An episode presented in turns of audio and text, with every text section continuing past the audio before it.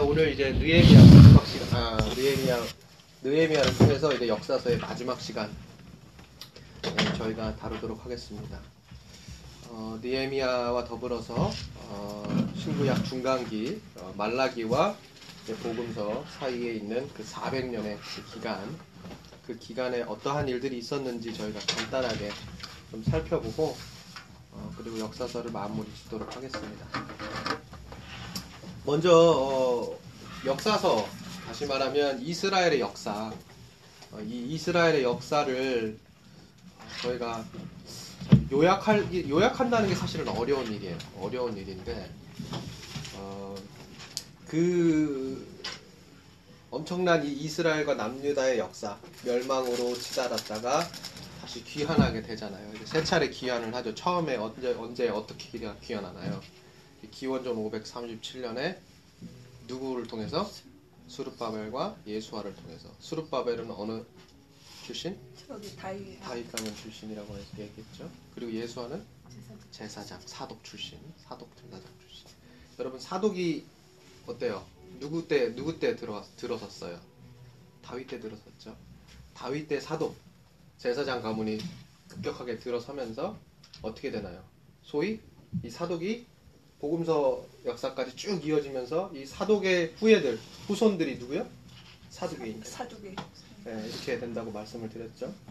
자, 그래서 첫 번째 포로기환이 그때 일어났어요. 수르바벨과 예수와의 주도를 통해서. 하나님이 다시 한번 다윗 가문에 소망을 주신 거예요. 이 다윗 가문을 통해서 세우겠다 하신 이 나라, 이 하나님 나라, 이 제사장 백성, 삼으시겠다고 했던 그 약속의 말씀들을 다시 이루어 주신 거예요. 2차 누구? 저번 주에 했던 누구를 통해서? 네. 에스라. 에스라. 에스라를 통해서 458년에 에스라를 통해서 이루어졌다고 했죠. 그리고 마지막 3차가 누구요? 오늘 배울 느헤미야를 통해서 이루어지는 거예요. 그래서 이제 400, 어, 한 45년경에 이제 느헤미야를 통해서 3차 포로 기한이 이루어지는데요. 이제 이 희나긴 이 역사를 우리가 그러면 한번 요약을 한다면 어떻게 요약을 할 수 있을까? 우리 느헤미야를 한번 보면은요. 9장 33절. 이게요. 이 긴- 지금까지 온 이 역사서, 이 역사서의 이 역사를 딱 요약해 주는 한 구절이에요. 여러분 이거는 우리의 인생의 역사도 마찬가지예요. 우리의 인생의 역사도 딱 한 구절로 요약해라. 그러면은 이렇게 요약할 수 있을 거예요. 다 같이 한번 크게 읽어볼까요? 9장 33절. 시작. 그러나 우리가 당한 모든 일에 주는 공으로 이시니 우리는 악을 행하여 싸우나 주께서는 진실하게 행하셨음이니이다 이게 이스라엘의 역사를 한 구절로 요약하려면 이렇게 요약할 수 있어요. 아마 우리 인생도 이와 다르지 않을 거예요. 하나님은 우리에게 진실하셨으나 우리는 하나님께 악을 행한 그러한 사람들. 아, 이, 이게 참 우리가 뼈 있게 받아들여야 되는 거예요. 사실은. 그리고 이게 느헤미야 이 마지막 3차 포로 귀환 때에도 이 문제가 또 발생하는 거예요. 이 9장 33절에 이 느헤미야의 기도가 괜히 나오는 게 아니에요. 네, 근데 이제 그러면 우리가 한번 살펴보죠. 어떻게 됐는지. 자, 느헤미야. 여러분, 느헤미야라는 말이요. 참, 이게 참 재미있어요. 여러분, 예레미야가 예언을 했죠. 예레미야가 어떤 예언을 했어요? 70년 만에 돌아오게 될 거다. 이렇게 얘기했잖아요. 그 누가 알았다고 했어요? 다니엘 다니엘이 알았다고 그랬죠. 그래서 다니엘이 어떻게 해요? 거기서 두고 만나기도 했습니다. 아침, 점심, 저녁 세 번으로 기도하면서 그 약속의 말씀을 붙잡았다고 했잖아요. 예.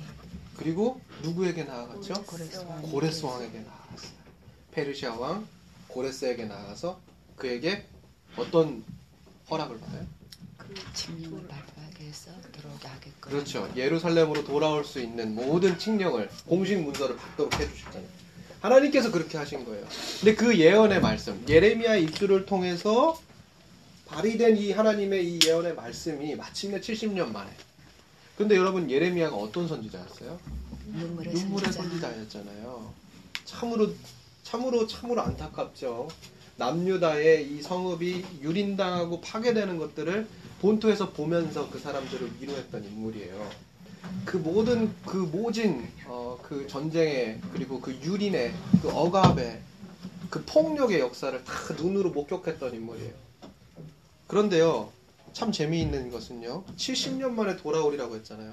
근데 이 그 마지막 단추를 깨게 되는 인물이 누구라고요? 바로 지금 느헤미야잖아요. 근데 느라, 느헤미야의 이름의 뜻이 참 재미있어요. 느헤미야 이름의 뜻이 뭐냐면요, 하나님께서 위로하셨다는 뜻. 아 좋다. 네. 참 재미있죠. 네. 참 그 폭력과 그 억압과 그 포로 안에서 참 그 서글픈 그 역사를 지낸 그 남유다 그 백성들 디아스포라처럼 정말 디아스포라로 완전히 이렇게 나그네된 이 백성들이 마침내 하나님께로 이제 마지막 어, 돌아오게 되는 이 시온으로 예루살렘으로 돌아오게 되는 이 마지막 어, 여정을 인도하는 이 느헤미야 그 사람의 이름이 참 재미있는 거예요. 하나님께서 위로하셨다. 자, 그런 뜻을 가진 이 느헤미야가 마침내 이제 마지막 포로 기한을 이끌어요.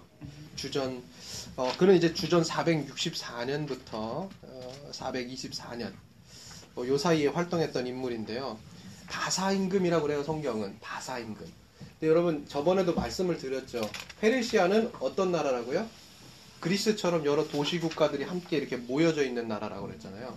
제가 이제 신구약 중간기 할 때 이 그리스 도시 국가 연합에 대해서 계속 얘기를 할 거예요. 왜냐하면 이 도시 국가 연합하고 페르시아하고 충돌을 해요. 그 한 약한 50년 전쟁을 합니다. 그리고 그 50년 전쟁의 말미에 여러 가지 성경 안에서 이렇게 드러나는 어, 내용들과 같이 조금 이렇게 어, 연결되는 것들도 있어요. 그 세계사, 그 50년 동안의 전쟁 가운데. 그리고 그게 사실은 페르시아를 쇠락의 길로 몰고 가고 결국에는 이 그리스 이 연합에 의해서 페르시아가 멸망하게 돼요. 그러면서 소위 말해서 이제 헬라권 문화가 이 팔레스티나 지역에 유- 유대 지역에 들어오게 되는 거예요. 어, 잠깐 좀 거기까지 갔는데 음, 자 그러면 자 이제 이 느헤미야가 이때 이 시기 464년 기원전 464년에서 424년 사이에 이 활동을 했는데요. 그때 이 바사 임금 바사 임금은 뭐요? 메데 바사 이렇게 다 합쳐서 뭐라고요? 페르시아. 예. 자 바사 임금이라고 하는데 이게 사실은 이게 페르시아 임금이라는 얘기예요. 페르시아 임금 이 아닥사스다 1세 때 1세 때 자신의 이 소명을 받기 시작을 하고 소명의 감당 그 소명을 감당하기 시작을 하는데요. 느헤미야 1장 4절을 보면요. 어, 그가 이제 하나님 앞에 금식하면서 예루살렘을 두고 기도하는 장면이 등장을 해요. 그럼 이 기도가 굉장히 참 저희 함께 읽었으면 해요. 이 느헤미야의 기도. 자, 1장 4절부터 11절까지 이렇게 좀 이어지는데요. 이 하나님 앞에 금식하면서 예루살렘을 향해서 예루살렘을 위한 이제 기도를 하는데요. 저희가 좀 크게 다 같이 한번 좋겠어요. 느헤미야 1장 4절부터 11절까지입니다. 시작. 내가 이 말을 듣고 앉아서 울고 술주는 하며 하늘의 하나님 앞에 금식하며 기도하여 이르되 하늘의 하나님이와 크고 두려우신 하나님이여 주를 사랑하고 주의 계명을 지키는 자에게 언약을 지키시며 긍휼을 베푸시는 주여 강구하나이다 이제 종이 주의 종들인 이스라엘 자손을 위하여 주야로 기도하오며 우리 이스라엘 자손이 주께 범죄한 자들을 자복하오니 주는 귀를 기울이시며 눈을 예수사 종의 기도를 들으시옵소서. 나와 내 아버지의 집 범죄하여 주를 향하여 악을 행하여 주께서 주종 모세에게 명령하신 계명과 율례와 규례를 지키지 아니하였나이다 지금 주께서 주의 종 모세에게 명령하여 이르시되 만일 너희가 범죄하면 내가 너희를 여러 나라 가운데서 흩을 것이요. 만일 내게로 돌아와 내 계명을 지켜 행하면 너희 죽인 자가 하늘 끝에 있을지라도 내가 거기서부터 그들을 모아 내 이름을 두르고 택한 곳에 들어오게 하리라 하신 말씀을 이제 칭하건대 기억하옵소서. 이들은 주께서 일찍이 큰 건능과 강한 손으로 구속하신 주의 종들이요. 주의 백성입니다. 주여 구하오니 귀를 기울이사 종의 기도와 주의 이름을 경외하게 기뻐하시는 종들을 귀를 들으시고 오늘 종이 형통하여 이 사람 앞에서 은혜를 입게 하옵소서 하였나니 그때 내가 왕을 수간이 되었느니라 아멘 참 재미있어요. 참 느헤미야의 기도가요. 처음에 죄의 자국이 있죠. 그리고 나서 뭐, 무엇으로 이루어져요? 하나님의 언약의 호소를 해요. 하나님의 언약, 하나님의 신실하심, 뭐의 신실하심? 언약을 지키시는 하나님. 그 언약 가운데 계신 하나님. 그 언약을 반드시 성취하시는 하나님. 바로 그 언약에 신실하신 하나님. 그걸 호소를 해요. 그리고 나서 어떻게 해요? 어떻게 해요? 이 기도를 들어주시옵소서 하면서 기도를 하니까 그 기도의 마지막이 무엇으로 이렇게 딱 마무리가 되나요? 하나님께서 그때에 그를 무엇으로 만들어주세요? 술관을 술관을. 하셨습니다. 하, 하나님께서 그를요 이 포로 이 포로 포로였잖아요. 이 포로. 아무것도 아닌 이 사람을요 관직에 오르게 하시는데요. 그 관직이요? 어떤 관직이에요? 페르시아 왕과 대면하게 되는 관직. 그러니까 페르시아 왕에게 무언가 자신의 것을 이야기할 수 있는 그러한 위치까지 올라가요 여러분 어느 누구도 왕의 얼굴을 대면할 수 없어요. 쉽게. 심지어 그것은 왕비라도 그래요. 여러분 우리가 그 사실을 누구에게서 봐요? 에스더. 에스더에게서. 에스더가 페르시아 왕 아하수에로 왕에게 나아가려 할 때 어떠했어요? 두려워했죠. 죽으면 죽으리라는 각오가 아니면 왕을 대면할 수가 없었어요. 왕에게 감에, 감히 자기의 것을 아랠 수가 없는 그러한 문화, 그러한 역사 속에 있는 지금 느헤미야도 마찬가지예요. 에스더도 그랬지만 근데 느헤미야를 하나님께서 어떻게 하신 거예요? 그 모든 역사와 문화를 초월해서 왕을 대면할 수 있게 해주신 거예요. 언제? 기도했을 때. 이게 되게 중요해요. 이게 되게 중요해요. 음, 사실 참 이 기도의 능력이라는 건 우리가 언젠가 다시 한번 또 이야기를 할 기회가 있겠지만 여러분 이스라엘의 역사는요 기도의 역사이기도 해요.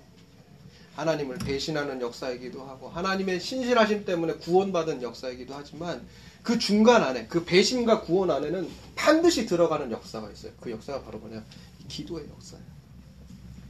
우리의 우리의 삶도 우리의 인생도 마찬가지 아니에요. 그렇잖아요.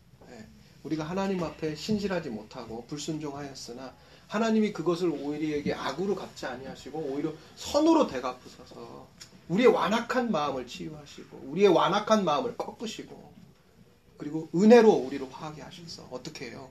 구원의 길로 초청하시는 거 아니에요. 그런데 그 중간에 하나님께서 우리에게 요구하시는 게 있었어요. 우리의 삶을 돌아보니까 그게 뭐였어요? 회개. 회개였어요. 통해 자복하는 거였고요. 말씀으로 돌아가는 말이에요. 근데 그 모습이 우리가 어디에서 보는 거예요? 지금 이 느헤미야의 기도에서 그대로 보여줘요. 자, 고레스가 바사 왕이 된 첫 해에 예루살렘으로 돌아오기 시작했죠. 538년이에요. 그게. 그런데 지금 지금 포로 귀환 3차 귀환이 이제 445년인데요. 근 한 90년간 예루살렘에요. 지금 뭐가 없었냐면요. 성벽이 없었어요. 완전히 폐허가 됐어요. 성벽이 없었어요. 성벽이 없으면 어떻게 해야 돼요? 보호선 아니 뭐랄까 적으로부터 초소에 벗어날 수가 없습니다. 사람들을 파수꾼들을 세워야 되잖아요. 망대 위에 사람을 세워야 되잖아요. 왜요? 이방 민족의 칼과 위협이 있기 때문에 자신의 족속들, 자신의 민족들을 지키려면요 끊임없이 사람들이 가서 어떻게 해야 돼요? 보초를 서야 돼요. 모든 남자들은 당연히 의뢰 그렇게 해야 된단 말이에요. 그 모든 여자들과 아이들은 그럼 어떻게 했어요? 메소피타, 메소포타미아 근방에 여러 이방 민족의 칼과 위협으로부터 자유롭지 않았어요. 언제든지 끌려갈 수 있는 그러한 위협 속에 몇 년이요?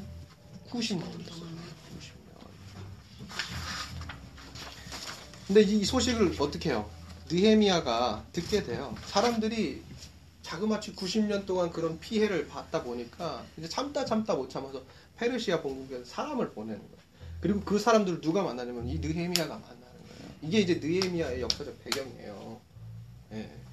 그래가지고 거기에서 이 사람들을 통해서 느헤미야가 처음으로 예루살렘의 사정을 접하게 돼요. 느헤미야는요 1차 때, 2차 때 그리고 어, 그 뒤에도 여러 차례 이제 예루살렘으로 돌아갈 수 있는 기회들이 있었지만 돌아가지 않은 족속들 가운데 하나예요.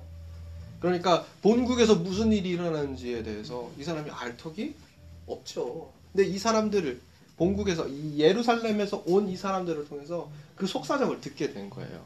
하나님의 성읍이 여전히 파괴된 채로 그대로 있고 모든 남자들은 여전히 보초를 서고 있고 그러니까 어떻게 해요?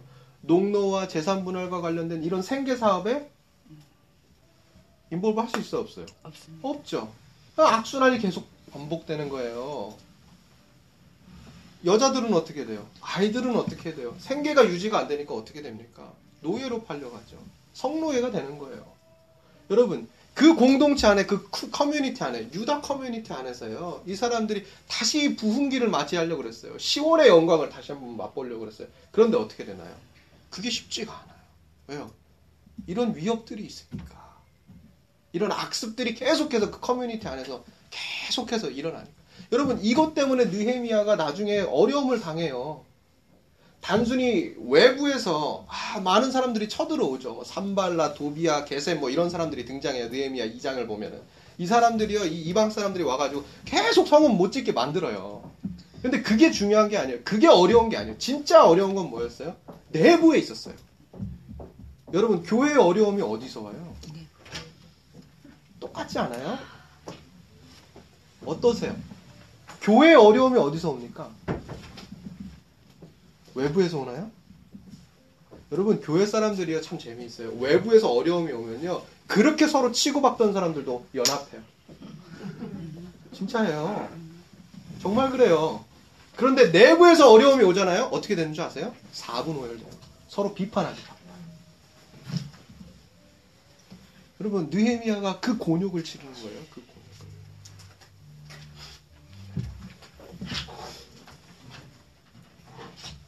자, 예루살렘에서 온 사람들이 얘기를 해요. 그런 식의. 야, 백성들이 여전히 유린당하고 있습니다. 성읍이 완전히 폐허가 되고 있습니다. 생계가 유지되지 않고 있습니다. 사람들은 저마다가 어떻게 해요? 고리대금하고 하고 막 그냥 뭐예요? 이자 많이 해가지고서는 그 사람들 막 돈이랑 이런 것들 다 착취하고 어떻게 해요? 여자아이들, 예? 여자들 다 어떻게 해요? 성노예로 막 보내고 막 이런 일들이 있는 거를 느헤미야가 들으니까 통탄할 노릇인 거예요. 그러니까 이 사람이 어떻게 해요? 자기가 할 수 있는 게 있어요? 아무것도 없잖아요. 그래서 가서 기도한 거예요. 여러분 느헤미야 1장 4절에서 7절의 기도가 그냥 멋지게 하려고 하는 기도가 아니에요. 가슴 치면서 하는 기도예요. 삶이요 해결될 여, 여지가 없는 거예요.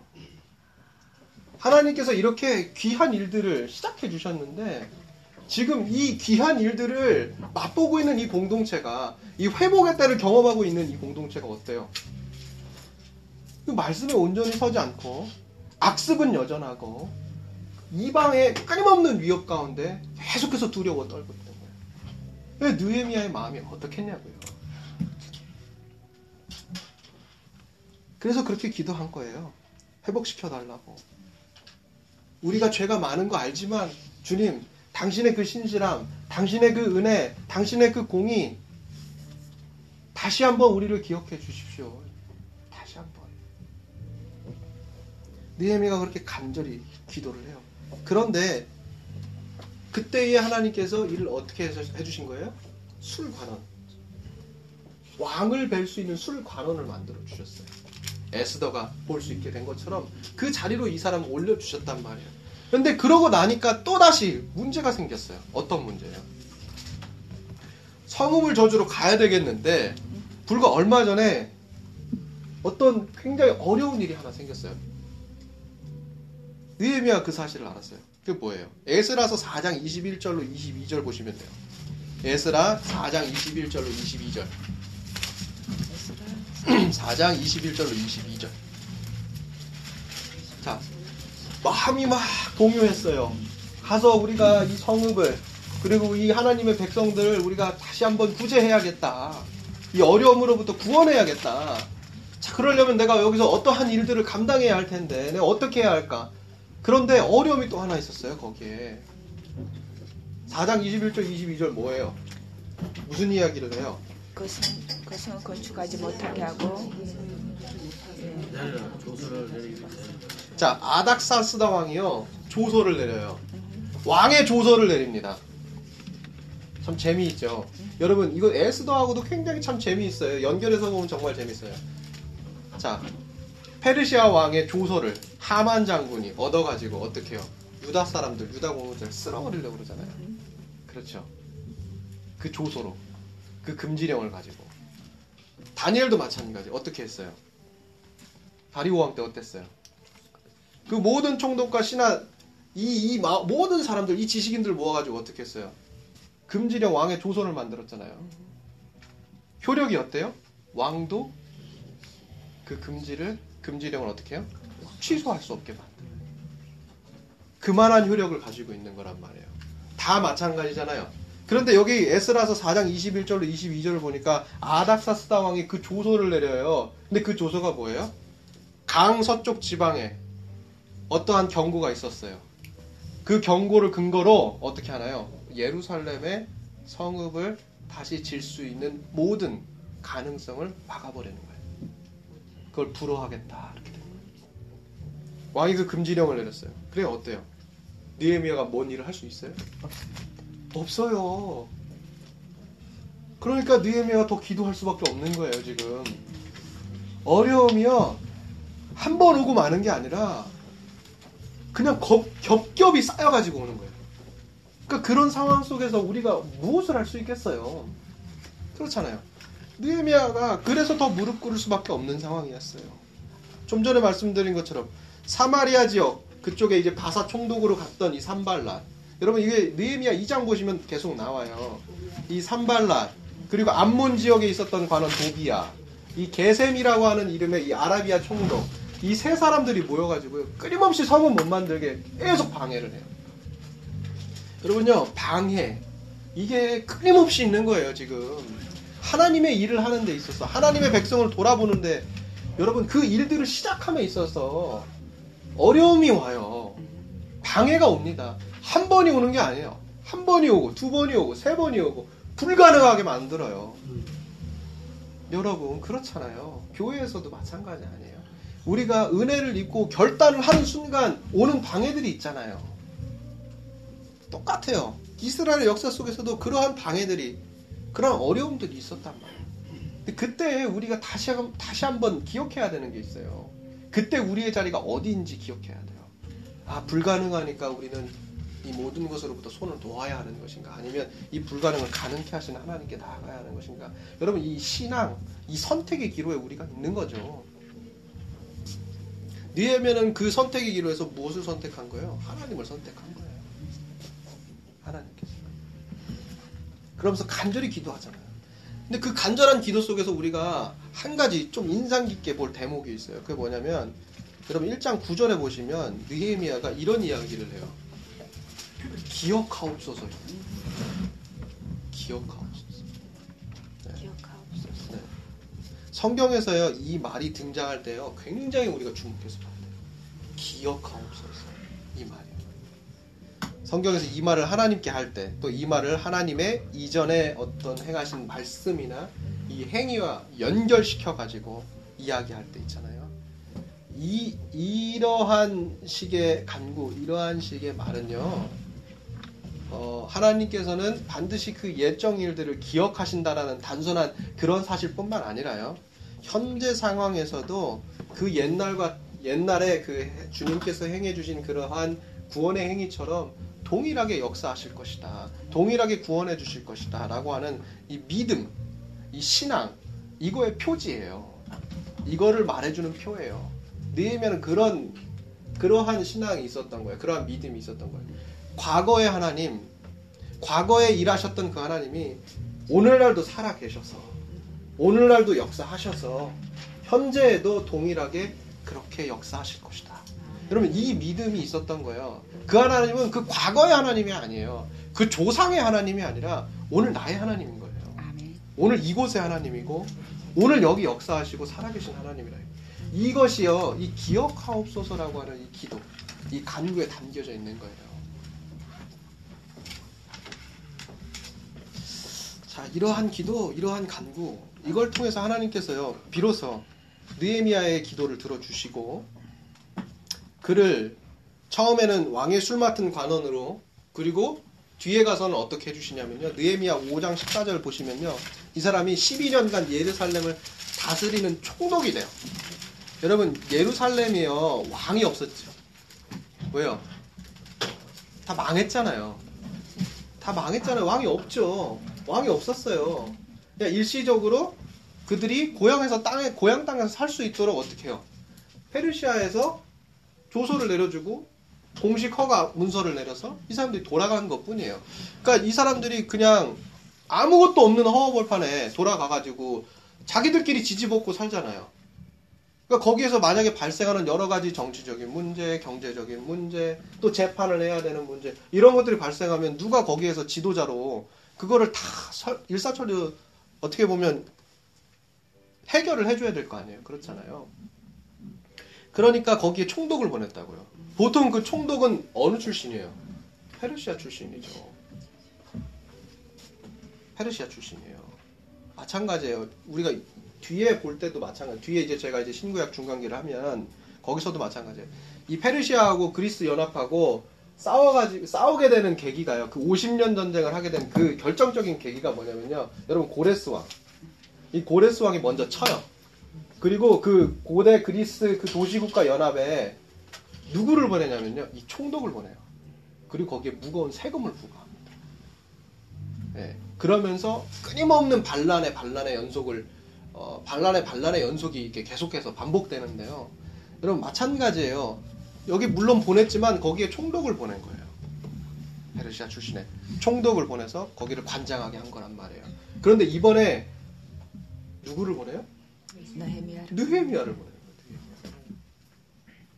그래서 예루살렘에 느헤미야 누구요? 자기 공동체 사람 그 사람을 보내요. 그래가지고 거기에서 12년 동안 총독으로 다스릴 수 있도록 하나님이 그의 지위까지도 승격시켰어요. 그러면서 예루살렘 성벽 보수 이 재건 공사를 하나님이 마무리시켜 주시는 거예요. 뭐 때문에요? 그의 기도 때문에 그의 간절한 기도 때문에 그랬어요. 자, 그러면 어, 저희가 이제 사실은 이제 그 성벽 건축에 대한 이야기 그리고 성벽을 건축하면서 좀 전에 어, 제가 약간 말씀드린 거죠. 어, 려움이 있었다고 그랬어요. 성벽 건축 이야기가 이제 계속해서 진행이 되는데 어려움이 있었어요. 처음에는 그 아까 그 세 명의 그 방해꾼들이 있었고 그런데 그 방해꾼보다 더 무서운 게 뭐라고 말씀드렸죠? 내부 그렇죠. 내부에 있었던 방해예요. 내부에서 일어난 방해. 백성들 내부에서 방해가 일어났어요. 방해라기보다 어려움이 왔어요. 그게 어디 기록되어 있냐면 느헤미야 이제 5장에 기록되어 있어요. 그 어려움에 대해서. 이 내부로부터 오는 방해. 어, 한마디로 얘기하면 가난에서 비롯됐어요. 가난. 네. 일부 유대인들이 다른 유대인들의 행동으로 인해서 삶이 굉장히 핍절해졌어요. 어, 대부분의 노동자들이요 어떻게 됐냐면요 성벽 건축 일로 너무 바쁜 거예요. 그러니까 어떻게 해요? 생계를 돌아볼 수가 없어요. 재정 사업에 참여를 할 수가 없었어요. 그러니까 이 식량 부족 현상이 계속해서 일어나는 거죠. 물가는 상승하고 가진 자들이 아니면은 생존을 위한 기본적인 수단을 구입하거나 사용할 수가 없는 상황이 돼버렸어요. 살아가려면 그에 응하는 대가를 결국에는 치러야 하는 건데 그 대가들이 뭐였, 뭐, 뭐였냐면요. 자신의 재산을 저당 잡히거나 왕실 조공이나 세금을 내기 위해서 돈을 빌리는 거. 엄청난 이자를 가지고. 그뿐만 아니죠. 좀 아까 말씀드린 것처럼 자기 아들이나 딸을 어떻게 해요? 노예로 팔아버려요. 그러니까 내부적으로 엄청난 문제가 된 거예요. 사람들이 서로 단결이 안 돼요. 이거 뭐 내 민족, 내 족속 이렇게 믿었던 이 사람들이 어떻게 하는 거예요? 지금 자기 등을 쳐먹는 거예요. 예, 우리가 그래서 중요한 일이 있어요. 중요하게 봐야 되는 게 있어요, 여기에서. 일을 할때 있어서요. 하나님의 일을 한다고 하는 데 있어서요. 부수적으로 일어나는 여러 가지 어려움이 있어요. 그런 문제들이 있단 말이에요. 왜요? 인간이 서로 모여가지고, 큰 많은 우리들이 모여가지고 서로 일을 하다 보니까 그런 문제들이 발생을 하는 거예요. 그런데 그때요, 정말 중요한 건 뭐냐면 우리가 서로 좀 돌아봐야 돼요. 이 어려움 가운데 있는 사람들을 우리가 서로 돌아보고 도와줘야 돼요. 그렇지 않으면요, 이 느헤미야 때 같은 이런 일들이 일어나는 거예요. 이러한 정의롭지 못한 일들이 공동체 내부의 이 악습이요 계속해서 끊임없이 일어날 수밖에 없어요. 그쵸? 지금도 일어나요. 성경이요 사실은 이런 것 때문에 누구를 보내냐면요 예언자들을 보내고 선지자들을 보내서 끊임없이 계속해서 그 악습에 대해서 계속해서 그 죄를 끊어버리라고 해요. 여러분 아모스 미가가 이야기하는 게 다른 게 아니에요. 여러분 미가가 얘기하는 게 뭐예요? 이 소장놈들 다피 빨아먹는 제사장들, 지도자들 그 사람들에 대해서 계속해서 하나님의 말씀에 대해서 이야기하면서 이 시대의 정의가 어디 있냐? 하나님의 공의를 너희들이 이야기하는데 그 말씀에 대한 삶이 어디 있냐? 이거에 대해서 계속해서 얘기하는 거예요, 미가가. 아모스는 뭐예요? 아모스도 마찬가지잖아요. 정의가 물처럼 흐르게 하라. 그러잖아요. 여러분, 그 악습에 대한 이야기, 그 악습에 대한 그 역사가 이스라엘 가운데 계속해서 끊이지 않았어요. 그래서 하나님이 예언자들을 보냈다고요. 이사야도 마찬가지잖아요. 이사야도 마찬가지였어요. 5장 8절에 보면요. 이사야서 5장 8절에 보면은 어떻게 해요? 저당 잡지 말라 그래요. 저당 잡지. 하나님이 경고해요. 저당 잡힌 가옥 취하지도 말라 그래요. 그거 취하지 말아라. 그렇게 이사야를 보면서 하나님께서 강력하게 비난을 하는데 지금 어떻게 하고 있어요? 이 악습 똑같이 하고 있는 거예요. 또 하고 있는 거예요. 예언자들의 경고를 듣지 않았어요. 오히려 다시금 옛날에 죄된 길을 후퇴하고 있었단 말이에요. 그러니까 어떻게 해요? 어려움이 있어요. 하나님의 일을 하는데 단결이 안 돼요. 계속되는 어려움만 있는 거예요. 악습만 계속해서. 그러니까요, 느에미아가 이걸 끊지 않으면 안 되겠다라는 이런 생각을 한 거예요. 근데 그 끊으려고 그걸 끊어야겠는데 그럼 그걸 어떻게 끊어야 할까? 이 느에미아의 방법이 굉장히 독특해요. 독특한 게 아니라 사실은 우리가 알아야 되고 우리가 끊임없이 우리의 삶 속에서 우리가 관계를 함에 있어서 특별히 하나님의 일을 같이 우리가 이해관계가 다른 우리들이 같이 모여서 할 때 여러분 이걸 기억해야 돼요. 느에미아가 뭐 어떻게 어떻게 이 약습을 끊으려고 노력을 하냐면요 힘을 줘가지고 그냥 억지로 이렇게 한 게 아니에요. 어떻게 이 사람들에게 무엇을 호소하냐면요 우리가요 서로 형제라고 얘기해요. 우리는 가족이다. 우리는 서로 친척이다. 이렇게 얘기해요. 여러분 이게 신명기 15장 1절로 8절에 나타난 신명기의 시- 중요한 신학 주제이기도 해요. 여러분 사사기 때 수많은 여러분 우리 사사기 역사서 할 때 봤잖아요. 어땠어요? 지파들이 열두 지파들이 뿔뿔이 흩어져가지고 어떻게 됐어요? 서로 돌아보지를 않았어요. 서로 돌아보지를 않았어요. 언제부터 시작했나요? 요단 동편으로 건너가기 전부터 시작했죠. 장자 지파라고 하는 누구? 루벤. 또 누구 있어요? 갓. 또 누구 있어요? 문하세. 여러분 이 세 지파가 어떻게 했어요? 우리 안 간다 그래요. 우리 여기 남겠다. 네? 분열은 끊임없이 있어요. 서로 돌아보지 않아요. 교회는 달라요? 그러니까 느헤미가 얘기하잖아요. 모세도 마찬가지잖아요. 바로 이런 점을 호소하는 거예요. 우리가 한 형제다. 우리가 한 가족이다. 우리가 하나님의 말씀 안에서 한 형제요, 한 자매다. 그럼 그 이야기 하는 거예요. 그 말씀 따라 살아야 된다. 모세도 느헤미야도 동일하게 얘기하는 거예요. 이걸 통해서 악습을 끊자. 우리가 형제라면 우리가 한 가족이라면. 실제로 예루살렘 백성들이요 저당 잡힌 토지와 가옥 이자로 취한 돈을 돌려주기로 동의를 해요. 이것 때문에 참 대단한 일이에요. 느헤미야도 대단한데요. 그 느헤미야의 그 말에 바짝 엎드려가지고 그 말씀을 하나님의 말씀으로 받고 이 백성들이 그 자리에서 삶을 삶으로 결단하고 직접적으로 행동으로 취하는 거예요. 참 보면은요 이스라엘 백성들도 참 대단해요. 하나님 말씀 딱 떨어지면 어떻게 해요? 바짝 엎드려가지고 순종하고 그 들어요 순종해요 참 대단하죠 참 이러한 물론 어려움이 있고 물론 잘못이 있고 물론 죄가 있죠 그런데 하나님의 말씀이 먼저 딱 떨어지면 어떻게 해요 거기에 바짝 엎드리는 이러한 식의 삶의 삶의 태도들 있잖아요 이런 거 우리가 좀 배워야죠 네. 오늘 좀 배웠으면 좋겠어요 아 우리의 그 근성 그 끈기 막 이걸 가지고 아 난 그렇게 할 수 없어요 그거는 그때 이야기죠. 그러면서 저 사람이나 가능한 이야기지. 그렇잖아요. 하나님께서 우리에게 바라시는 거는요 그런 게 아니에요. 네. 참. 그래서 어찌됐든 이스라엘 백성들이 그렇게 참 저당 잡힌 토지도 가옥도 이자가 묶여 있는 돈도 이것도 다, 다 풀어줍니다. 다 그냥 그걸 해결을 해요. 악습을 끊어버리자 여기서. 그리고 우리가 여기에서 다시 이 제사장 나라로서 하나님의 백성다운 삶을 살아가자 할 거예요. 그러면서 그러지 결단하고 그렇게 행동을 하니까 비로소 누가 등장을 해요? 그럼 우리가 어떻게 살 것이냐라는 질문이 등장할 거 아니에요. 자, 이제부터 그럼 우리가 어떻게 살 거냐? 그러니까 거기에 느헤미야가 누구를 데려와요?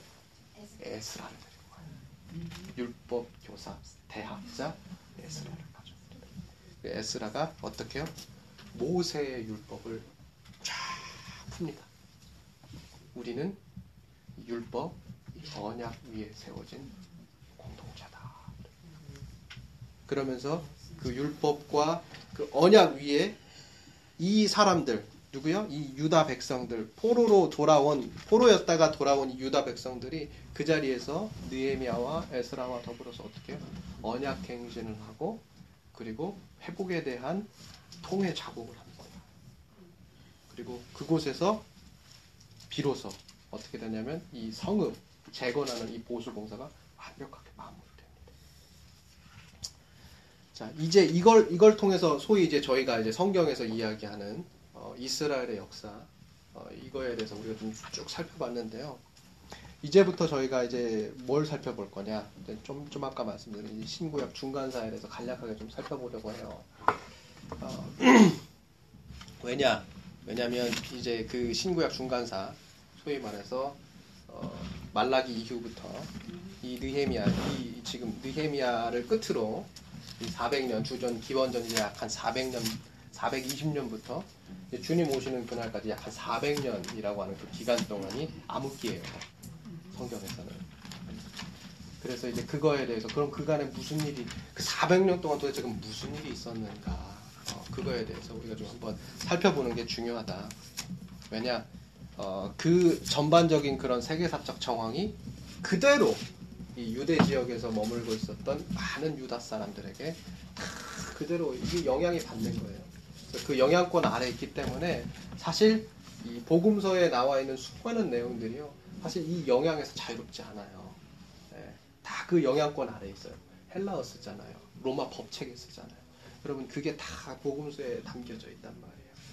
그래서 그 부분 때문에 우리가 이 구약사, 신구약 중간사에 대해서 간단하게 우리가 짚고 넘어가는 게 중요할 것 같아요. 예, 신구약 중간사를 간단하게 짚고 저희가 역사서는 이제 마무리 짓고요. 다음 주에 저희가 모여가지고 간단하게 우리가 역사서 한 거에 대해서 쉐어하고 그리고 나서 어, 예언서를 하게 될지 아니면 복음서로 이제 신약으로 넘어가게 될지 그 부분에 대해서 제가 좀 고민해보고 와서 말씀드리도록 할게요. 자 그러면 신구약 중간사 가보시죠. 자 북이스라엘이 주전 722년에 망했죠. 그리고 뒤이어서 남유다가 주전 이제 586년에 제 3차 이 바벨론 침공에 의해서 완전히 멸망합니다. 그러나 고대 근동의 패권이 이 바벨론에서요 이제 페르시아로 넘어가게 되죠. 유다 백성들은 하나님의 말씀처럼 극적인 예루살렘의 기환을 경험하게 됩니다. 1차가 537년, 2차가 458년, 3차가 445년이에요. 이 당시만 해도 고대 근동의 주인은 누구다? 페르시아다. 오늘날 이란이에요. 이란. 근데 이 제국을 위협하는 존재가 있었어요. 그 위협하는 존재가 누구냐? 그 바로 이제 고대 그리스 도시국가 연합이에요. 이 둘은 기원전 499년부터 450년까지 그러니까 약 한 50년 동안 아주 물고 물리는 엄청난 전쟁을 했어요. 끊임없는 전쟁을 합니다. 세계사에서 말하는 그리스 페르시아 전쟁. 바로 이 50년 전쟁이 바로 그거예요. 사실 이 50년 전쟁이 시작하게 된 계기는 아까도 말씀드렸잖아요. 누구 때문이다? 고레스 때문이다. 고레스 왕 때문이에요. 어, 고레스 왕이 참 위대한 인물이에요. 저희가 지금까지 계속 말씀드렸잖아요. 저희 역사서 하면서. 그 어떤 인물이었어요? 기원전 550년경에 어떻게 해요? 페르시아 도시 국가를 통일하고 그 여세를 몰아서 신바벨론 제국을 정복해요. 굴복시켜 버립니다. 나보니두스 왕, 신바벨론의 나보니두스 왕의 대제국을 굴복시켜요. 이런 그가 우리에게 충숙한 이유 또 뭐예요? 다니엘이 그 밑에 있었잖아요. 그래요. 그의 손에 의해서 그리고 70년 만에 유다의 포로들이 본국으로 돌아오게 되는 역사를 겪. 이게 다 이 이러한 모든 이 성경적 배경 뒤에 누가 있었냐? 세계사적으로는 바로 이 고레스 왕이 있었단 말이에요. 근데 이 고레스 왕이요, 이 그리스 페르시아 이 50년 전쟁의 주범이에요. 장본인이에요. 예, 어떻게 어떻게 시작했냐면요. 이제 이오니아계 여러분 이오니아라는 도시 섬도 섬나라 이 섬도 들어보셨나요? 혹시 이오니아? 예. 아 그래요? 아, 그렇죠. 예. 사실 이오니아 하면은 여러분 진짜 중요한 게 정말 정말 많이 나오는 거예요. 밀레토스, 이오니아 뭐 이렇게 얘기 많이 나오는데 이 둘은요 다 플라톤, 소크라테스 이 철학자들의 섬이에요. 예, 굉장히 중요한 그런 이제 철학을 할 때 있어서 굉장히 중요한 어, 지리학적인 어, 위치에 있는 곳인데요. 이 이오니아의 이 그리스계 도시들을요 이 자신의 수하로 만듭니다. 누가요? 이 고레스가. 예. 그리고 나서 거기에 좀 아까 말씀드린 것처럼 페르시아의 총독을 파견을 해요. 어, 그래서 이들 그리스계 도시들의 전제 군주로 삼고 페르시아에 무거운 세금을 바치게 만듭니다. 이 둘의 관계가 고레스 왕 이후에도 계속해서 악화돼요. 어, 고레스 왕의 아들 캄비세스 2세가 페르시아를 섭정하던 시절에 그가 이제 이집트로 원정을 떠나요.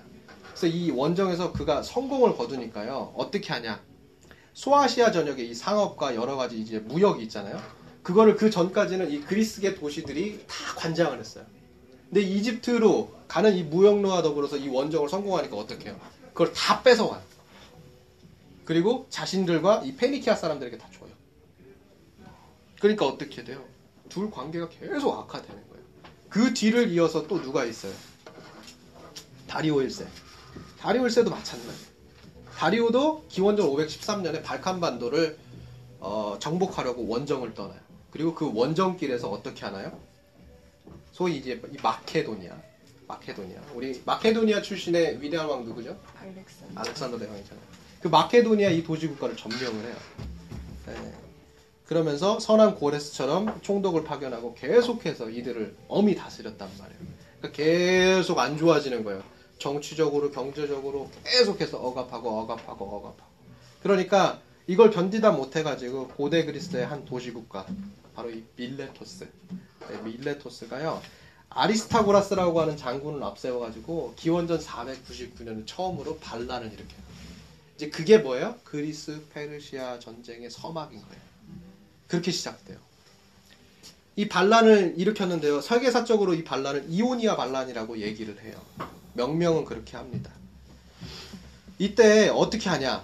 소아시, 소아 이사의 그리스 도시들이요. 이 페르시아가 임명한 이 폭군들, 전제군주들, 이 총독들을 강제로 다 척결합니다. 이 반란 때. 다 척결을 하고 그리스 본토 도시국가의 지원을 받아가지고요. 어떻게 하냐? 이들에게 반란을 일으키고 이들을 끊임없이 계속해서 이제 그 본토로부터 이 도시국가, 이 섬나라로부터 계속해서 어떻게 하냐면 쫓아내려고 노력을 해요. 그런데 문제는 뭐냐? 이게 성공하지 못한 거예요. 왜요? 그리스 이 도시국가 연합에 여러 이해관계가 다 묶여 있는 거 아니에요. 그런데 이들을 통합해 줄 수 있는 지도자가 없었어요. 예. 통, 통합된 어떤 지도력이 없었고, 그리고 당시 그 도시국가에 있었던 여러 비그리스인들 있잖아요. 소위 폴리스에서요, 시민으로 인정받는 사람들이 있잖아요. 근데 그 인정받을 수 없는 소위 이제, 소위 이제 밑에 있는 이런 사람들, 이런 사람들 계급적으로 이렇게 인정받지 못한 이런 사람들이 굉장히 많은 포션을 가지고 있었는데도 불구하고 인구적으로 그런데도 불구하고 그들이 어떻게 해요? 시민이 아니기 때문에 참여를 못했어요. 그러니까 어떻게 돼요? 당연히 상대적으로 싸움이 될 수가 없는 거예요. 그러니까 지구력 싸움에서 결국에는 지게 되는 거예요. 그래서 결국에 494년 전쟁 반란을 일으킨 지 5년 만에 페르시아 대군에 밀려버려요. 근데 다리오 1세가 이게 가만히 보니까 너무 괘씸한 거예요. 이것들이 어디 감히 어? 어디 감히 나를 대적을 하고 반란을 일으키나. 그래가지고요. 494년에 이들을 함락하고 나서 1년 동안 남은 반란군을 모두 괴멸시켜버려요. 가지고 반란의 씨앗을 내가 제거해버리리라. 가지고 다리울세가 계속해서 그들을 계속해서 괴멸시키면서 그 기회를 타가지고 고대 그리스 섬들 모두 정복해요. 그리고 그 도시의 신전들을 폐허로 만들고 모든 주민들을 다 그냥 끌어다가 어떻게 해요? 노예로 만들어버려요. 강제로 이주시켜버립니다. 근데 가만 보니까 가만 보니까 이들만 이렇게 한다고 해서 될 일이 아닌 거예요, 다리오가. 누구를 또 쳐야 되느냐? 아까 제가 좀 전에 말씀드렸잖아요. 이 이오니아 반란을 지원하기 위해서 그리스 본토로부터 어떻게 해요? 지원군을 투입을 해줬어요. 두 나라가 있었어요. 두 나라. 그 두 나라가 아테나 그리고 스파르타였어요. 그러니까 어떻게 해요? 얘네들이 살아있는 한 다리오 왕이 생각할 때 뭐예요? 반란은 또 일어날 수 있겠다 싶은 거예요. 그들이 눈에 가시거린 거예요. 아 아테나와 스파르타가 아니라 에레트리아입니다. 죄송합니다. 아테나와 어, 에레트리아인데요. 이 둘이 존재하는 한 반란이 언제고 다시 일어날지 모르니까 다시 한번 원정군을 이끌어가지고 페르시아 대군이 그들을 쳐들어가요. 쳐들어가는데 그때가 언제냐면 바로 기원전 490년경이에요. 기원전 490년경. 이때 어땠어요? 유대, 유대 유다인들은 다 이제 페르시아에 그냥 묶여져 있었던 상태예요. 아직까지도.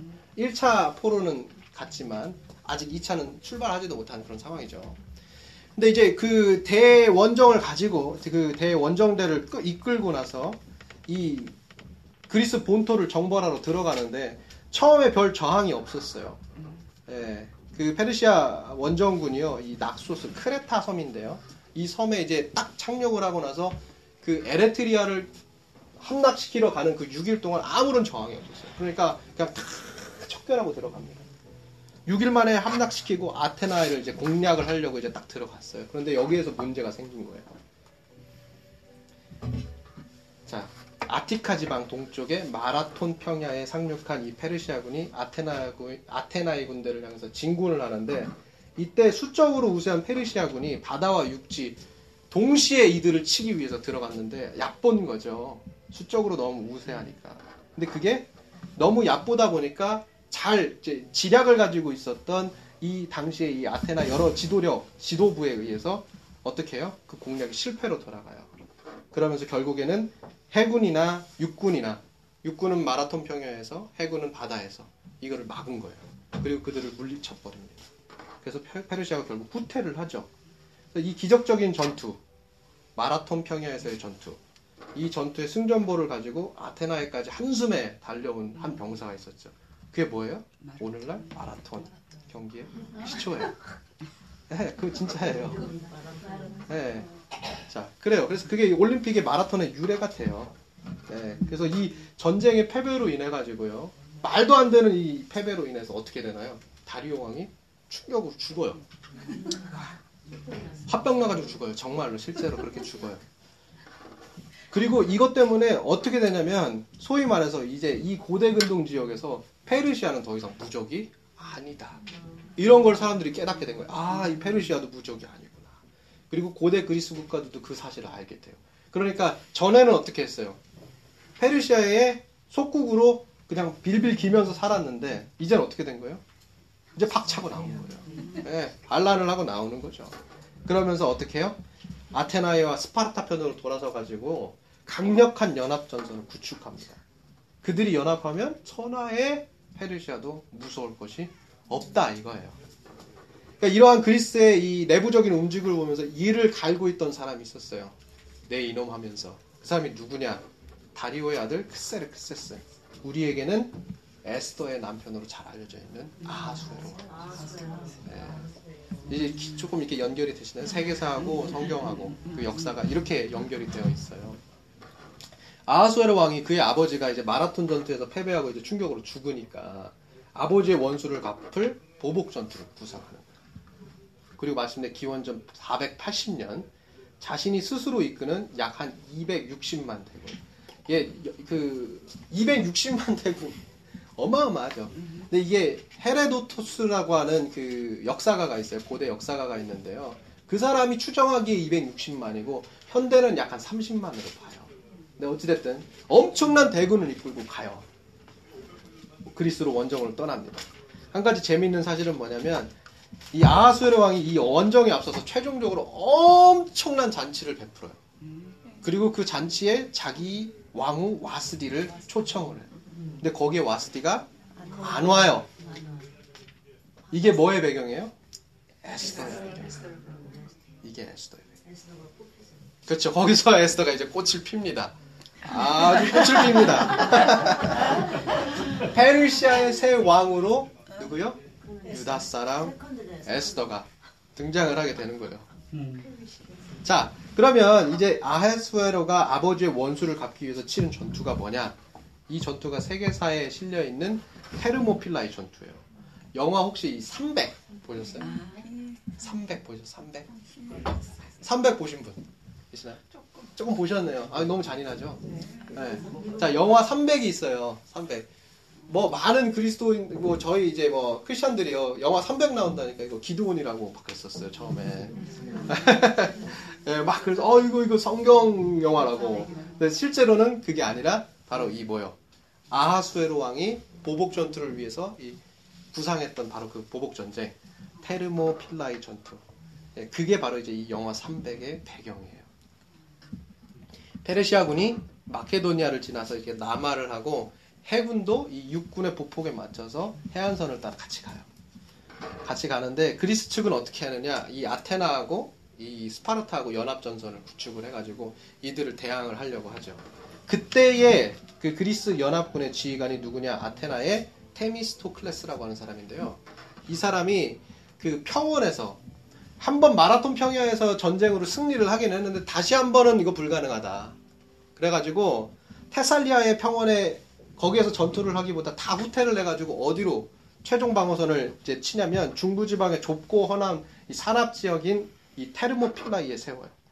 이 중부지방의 이 좁고 이 험악한 이 산압 그 거기에서 어떻게 해요?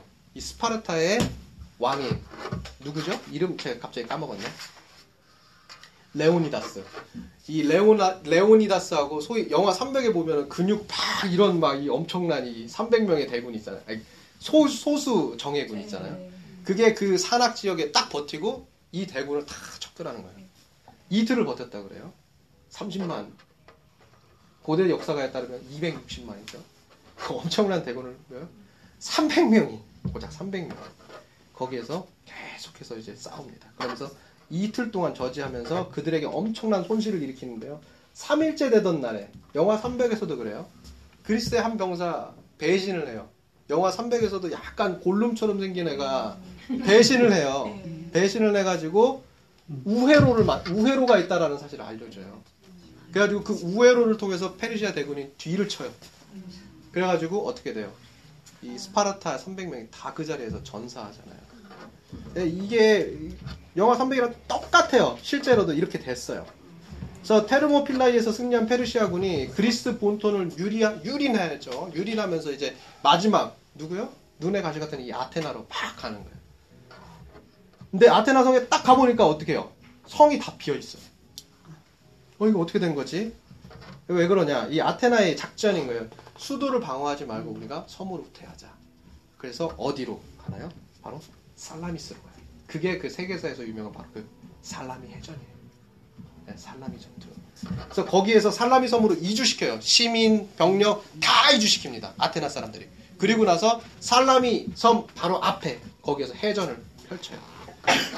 자, 페르시아 해군은 엄청나게 큰 군선이에요. 이게 사실은 여러분 살라미 전투가 뭐예요? 302 나왔죠. 영화 302 나왔잖아요. 그게 이거예요. 근데 그거예요. 이거예요. 근데 이 살라미 전투에서 어떻게 해요? 엄청나게 큰 군함, 이 페르시아 대군에 비해서 어떻게 하죠? 상대적으로 가벼운 그리스의 갤리선. 이 두 개가 맞붙었는데 그 살라미 해전 여러분 그 뭐요 이순신 그거 보셨어요? 거기 왜 그 울 때가 있고 막 거기 막 되게 막 바다가 굉장히 그 회오리 치면서 어려움을 당하잖아요. 큰 선들은 다 거기 막 다 그 회오리에 다 어떻게 뭐예요 다 뭐 무너지게 되고 빨려 들어가고 막 그렇게 되잖아요. 똑같았어요. 결국 페르시아 해군의 그 큰 군선들이 거기서 기동력을 잃고 거기 그 바다 물살에 휩쓸려 가지고 결국에 어떻게 해요? 그리스의 이 갤리선에 의해서 다 파괴를 당해요. 그러니까 어떻게 돼요? 또 패배하고 또 뒤로 물러나는 거야. 아수에르 왕이 그것 때문에 또 이제 충격을 받게 되는 거죠. 이 해전으로 인해서 이 페르시아가 너무 자존심에 큰 상처를 받은 거예요. 그래가지고 이제 안 되겠다. 내가 아주 그냥 이들을 다 쳐 죽여야겠다. 그래가지고 마지막 보복 전쟁을 구상을 하고 있는데 문제가 뭐예요? 자꾸 페르시아가 이렇게 지니까 어떻게 해요? 그 주변 국가가 다 일어나는 거예요. 이거 페르시아 이거 뭐 보잘 것 없네. 애굽도 일어나요. 다 일어나는 거예요. 그래가지고 어떻게 해요? 후방부에서 페르시아를 치러 오는 거예요. 그러니까 아하스웨라 왕이 그거를 다시 치러 원정군을 다 만들었다가 다시 그걸 어떻게 막아야 되잖아요. 또 그러니까 그 막으로 또 돌아가요. 결국 그런 와중에 계속해서 쇠퇴의 길을 걷게 됩니다. 그리고 결국에 기원전 330년에 그리스에 의해서 멸망을 해요. 멸망을 합니다. 근데 재미있는 사실은 이때 페르시아를 멸망시킨 나라가 스파르타가 아니고 아테나가 아니에요. 이 둘이 아니라 상대적으로 굉장히 아무것도 아니었던 주목을 받지 않았던 마케도니아였어요. 예, 그 유명한 마케도니아의 왕 알렉산더가 페르시아를 정복시킨 거예요. 왜 마케도니아였을까? 역사적인 교훈이 바로 여기에 있어요. 아테네하고 이 스파르타가 연합을 했을 때는요 페르시아 대군을 이겨냈어요. 그런데 그 이후로 이 둘이요 그리스 세계 패권을 두고 무려 27년을 싸워요. 내전을 치릅니다. 27년 동안. 그 싸움이 이제 그 세계사에서 얘기하는 펠로폰네소스 전쟁이에요. 이 전쟁에서 스파르타가 이기긴 했는데요. 여러분 생각해 보세요. 한국 전쟁 3년이죠, 3년. 3년하고 우리 영토 어떻게 됐어요? 쑥대밭 됐죠. 그렇잖아요. 여러분 이두이두 도시 국가가 서로 싸웠어요. 몇 년이요? 27년 싸웠어요. 영토 어떻게 됐겠어요? 쑥대밭이 된 거예요. 이겼지만 스파르타도 나라가 완전히 쇠락을 했고 그 틈을 타서 누가 부상하는 거예요? 마케도니아가 부상하는 거예요. 언제나 분열하면 망한다는 거. 이거 아셔야 돼요. 역사적 교훈이에요. 교회도 마찬가지예요. 교회가 분열하고 서로 싸우면 어떻게 해요? 망한다. 망한다. 교회끼리 싸우고 교회끼리 시기하고 교회끼리 서로 분열하면 어떻게 돼요? 똑같아요. 망합니다. 요한복음 17장을 보면 예수님 기도가 나와요. 거기에 보면 예수님께서 이런 기도를 하시죠. 하나님과 내가 하나 된 것 같이 저들도 하나가 되게 하여 주시옵소서. 예? 누구의 기도요? 예수님의 기도. 예수님의 기도. 이게 예수님의 소원이에요. 그런데 응답되지 않고 있는 소원. 응답되지 않고 있는 기도예요. 누구의 기도인데? 예수님. 누가 그렇게 하고 있어요? 우리가. 아, 예수님의 기도도 참 우리 때문에 응답이 안. 이거 뼈 있게 들어야 돼요, 진짜로. 우스갯소리가 아니에요. 교회가 하나가 되지 않아요. 전 세계 교단이 4만 5천 개 정도 된다고 그래요. 4만 5천 개.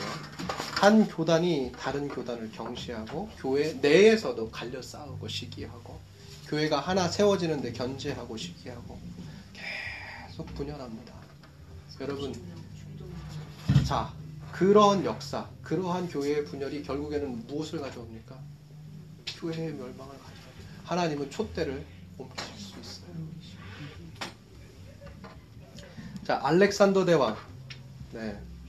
사실 알렉산더 대왕도 위대하지만 그 아버지 필리포스 2세가 더 대단한 인물이었어요. 사실 마케도니아의 중흥을 이끈 거는 사실 알렉산더 대왕의 아버지였어요. 이 필로포스 2세가 중흥기를 이끌고 그거 그 여세를 몰아서 어떻게 해요? 알렉산더 대왕이 원정을 떠나는 거예요. 이집트 원정을. 그러면서 어떻게 돼요? 그 유명한 러브 스토리도 생기게 되는 거고요. 자, 필리포스 2세가 재임하던 시절에 마케도니아는요 크레니테스라고 알려진 금광을 발견을 하게 돼요. 너무 기쁘니까 필리포스 2세가 이 금광이 발견된 도시에 자기 이름을 딱 따가지고 필리포스라고 지어요. 이게 성경에서 말하는 바로 빌립보예요. 빌 립보. 빌립보는 이 금광 도시예요. 금광 도시. 어, 이 도시가 왜 중요하냐? 여러분 이 도시 왜 중요해요? 사도 바울이 전도 여행할 때 어떻게 돼요? 이 소아시아로 가서 복음을 전하려고 하는데 예수의 영이 딱 가로막죠. 하나님의 뜻이 있었던 거예요. 그날 밤에 이제 꿈을 꾸는데요. 마케도니아인 사람 하나가 와가지고 우리로 손을 들면서 여기로 와서 우리를 도우라 이렇게 얘기하죠. 이제 그 환상을 보고 사도 바울이 계획을 바꿔서 틀어가지고 유럽 쪽으로 전도 여행을 바꾸는 거예요. 세계 선교의 역사의 분수령이 바로 이제 여기에서 시작이 되는 거예요. 유럽으로 딱 틀어서 이렇게 쭉 가게 되는 거예요. 그리고 성령의 인도를 따라서 그 환상을 본 뒤에 사도 바울이 가장 먼저 딱 도착한 데가 어디예요? 바로 빌립보. 루디아를 거, 거기서 루디아 자주장사 루디아를 그 빌립보에서 만나서 거기에 뭐가 세워져요? 첫 교회. 빌립보 교회가 세워집니다. 자, 이게 이제 빌립포스 2세하고의 어떤 세계사적인 연관 관계가 여기에 있다 이렇게 얘기하면 되고요. 자, 역사가들에 따르면요, 알렉산더 대왕이요 자기 아버지를 되게 미워했다 그래요. 왜 미워했을 것 같아요?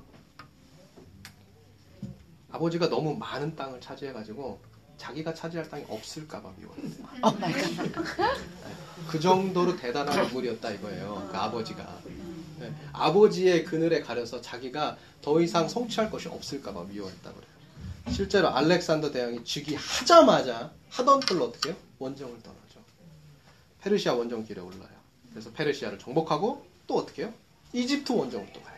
이집트로 또 정복하고 두루도 정복하고 유대 지역도 정복하고 다 정복해서 어떻게 해요? 세계 각지에 아버지처럼 자기 이름을 따서 도시를 만듭니다. 그 도시 이름이 다 뭐예요? 알렉산드리아. 전 세계적으로 70개의 알렉산드리아가 있다고 해요. 제일 유명한 곳이 어디예요? 이집트에 있는 알렉산드리아. 근데 재미있는 사실은요, 이제 어, 아수르, 바벨론, 페르시아 이렇게 다 아시아 제국이죠.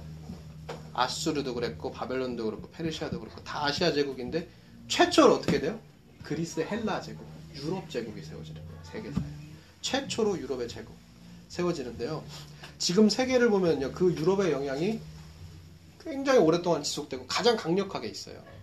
우리도 사실은 그 유럽의 여러 가지 이런 철학적, 헬라적 이러한 어떤 그런 영향권 아래 있다고 볼 수 있겠는데요. 이게 바로 이제 알렉산더 대왕의 위대함이에요. 알렉산더 대왕이 비상한 인물이라는 점이 바로 여기서 드러나는데요. 왜 그렇게 비범할 수 있었는가? 그 결정적인 계기는 그의 스승 때문에. 그 스승이 누구예요? 아리스토텔레스죠. 네, 그의 스승이 철학자, 대철학자 아리스토텔레스. 알렉산더 대왕의 스승이 아리스토텔레스예요. 교훈 스승 밑에 있었어요. 그 아래에서 아주 중요한 교훈을 얻었어요. 그 교훈이 뭐냐? 과거에도요, 여러분 알렉산더 대왕처럼 많은 국가들이 땅을 정복을 했어요. 근데 땅을 정복하면 뭐예요? 땅을 정복하면 뭐예요?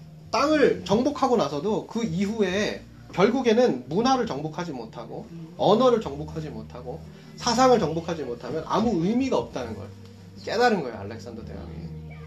역사를 보니까 그게 알겠더라니 이거예요. 아수르에서 바벨론으로 바뀌고 바벨론에서 페르시아로 바뀌고 페르시아에서 그리스로 넘어왔는데 그 전에 있었던 문화 사상 이게 다 끊기는 거예요. 그래서 자기는 이러면 안 되겠다. 땅을 정복하는 것만으로는 안 된다.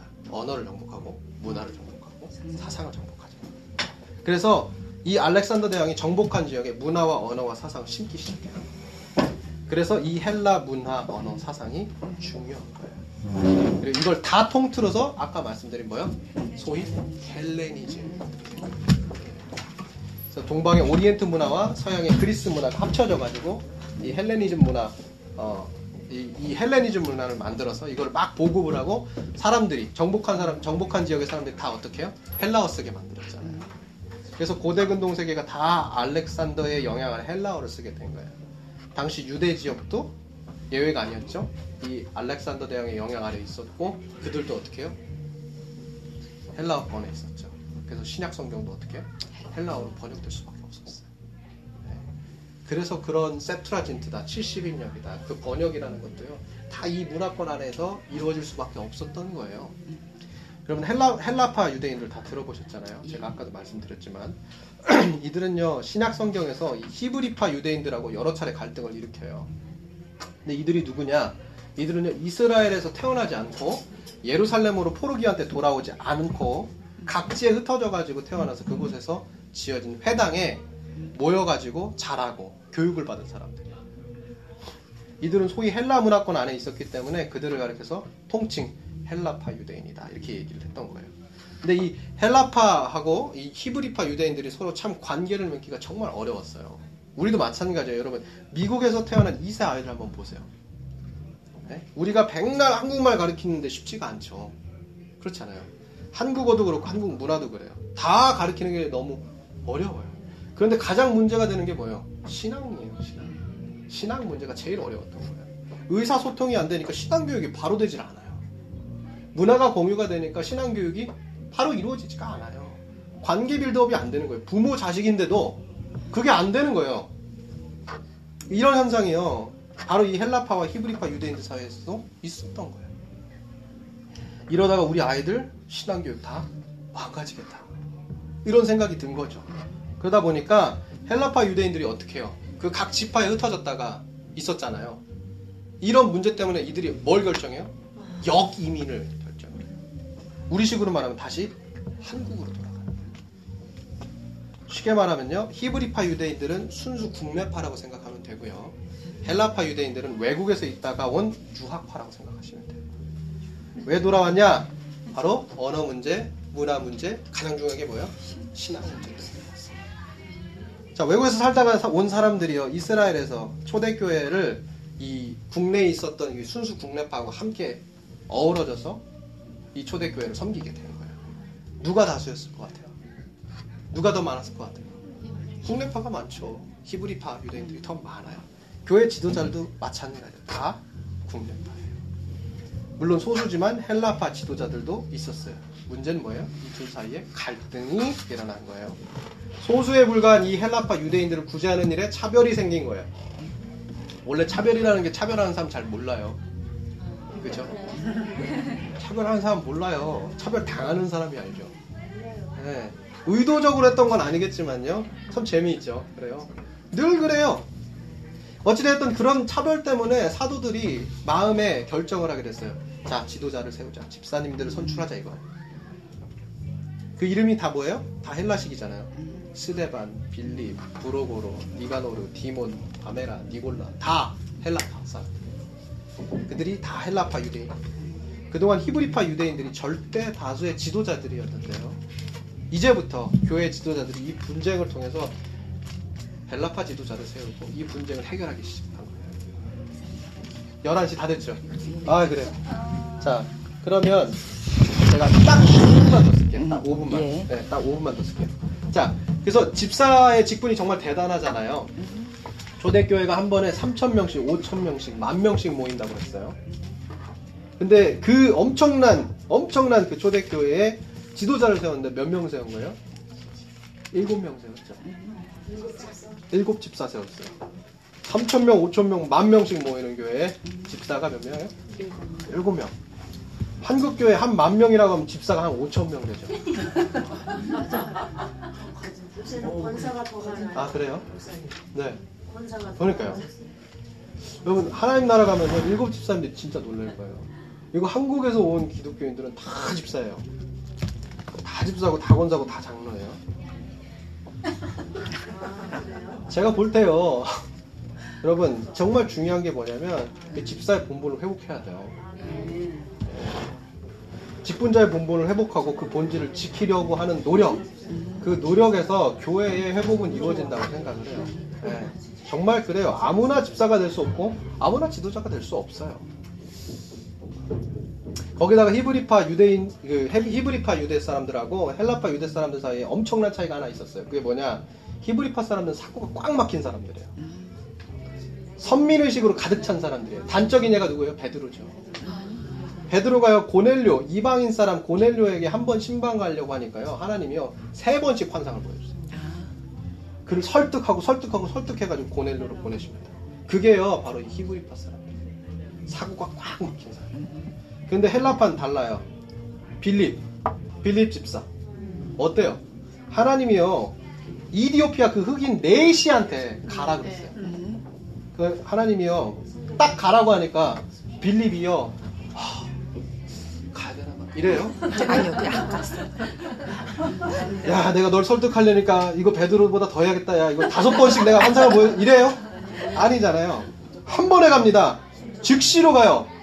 그리고 환상 같은 거 보여주지 않아도 돼요. 바로 갑니다. 바로 순종하고 하나님 말씀 바로 들어요. 여러분 히브리파 유대인들이요 쓰기가 정말로 힘든 그릇이에요. 하나님께서 쓰기 어려운 그릇이에요. 설득해야 되고 그 선민의식 부셔야 되고 생각해 보세요 요나를 보세요 아수르 제국이 구원받는 게 너무 싫은 거예요 그러니까 안 가잖아요. 도망쳐 버려요. 근데 스데반을 보세요. 스데반이 순교하면서 이야기하는 그 기도. 순교하면서 마지막으로 한 말씀 들어보세요. 뭐예요? 하나님은 사람이 지은 성전 안에 계시지 아니한다. 이러잖아요. 사고가요 열려 있어요. 유대 사람들은 뭐예요? 그 성전 안에서 어, 너희가 율법 할래 다. 근데 스- 스테반은 달라요. 하나님은 사람이 지은 성전 안에 계시지 아니하나니 이러잖아요. 그 말 듣고 열받아가지고 유대 사람들이 히브리파 사람들이 돌 던져가지고 죽인 거예요. 헬라파는 정말 그런 점에서 사고가 열린 사람이에요. 오늘날 교회를 보면요, 힐라, 헬라파, 히브리파 다 있어요.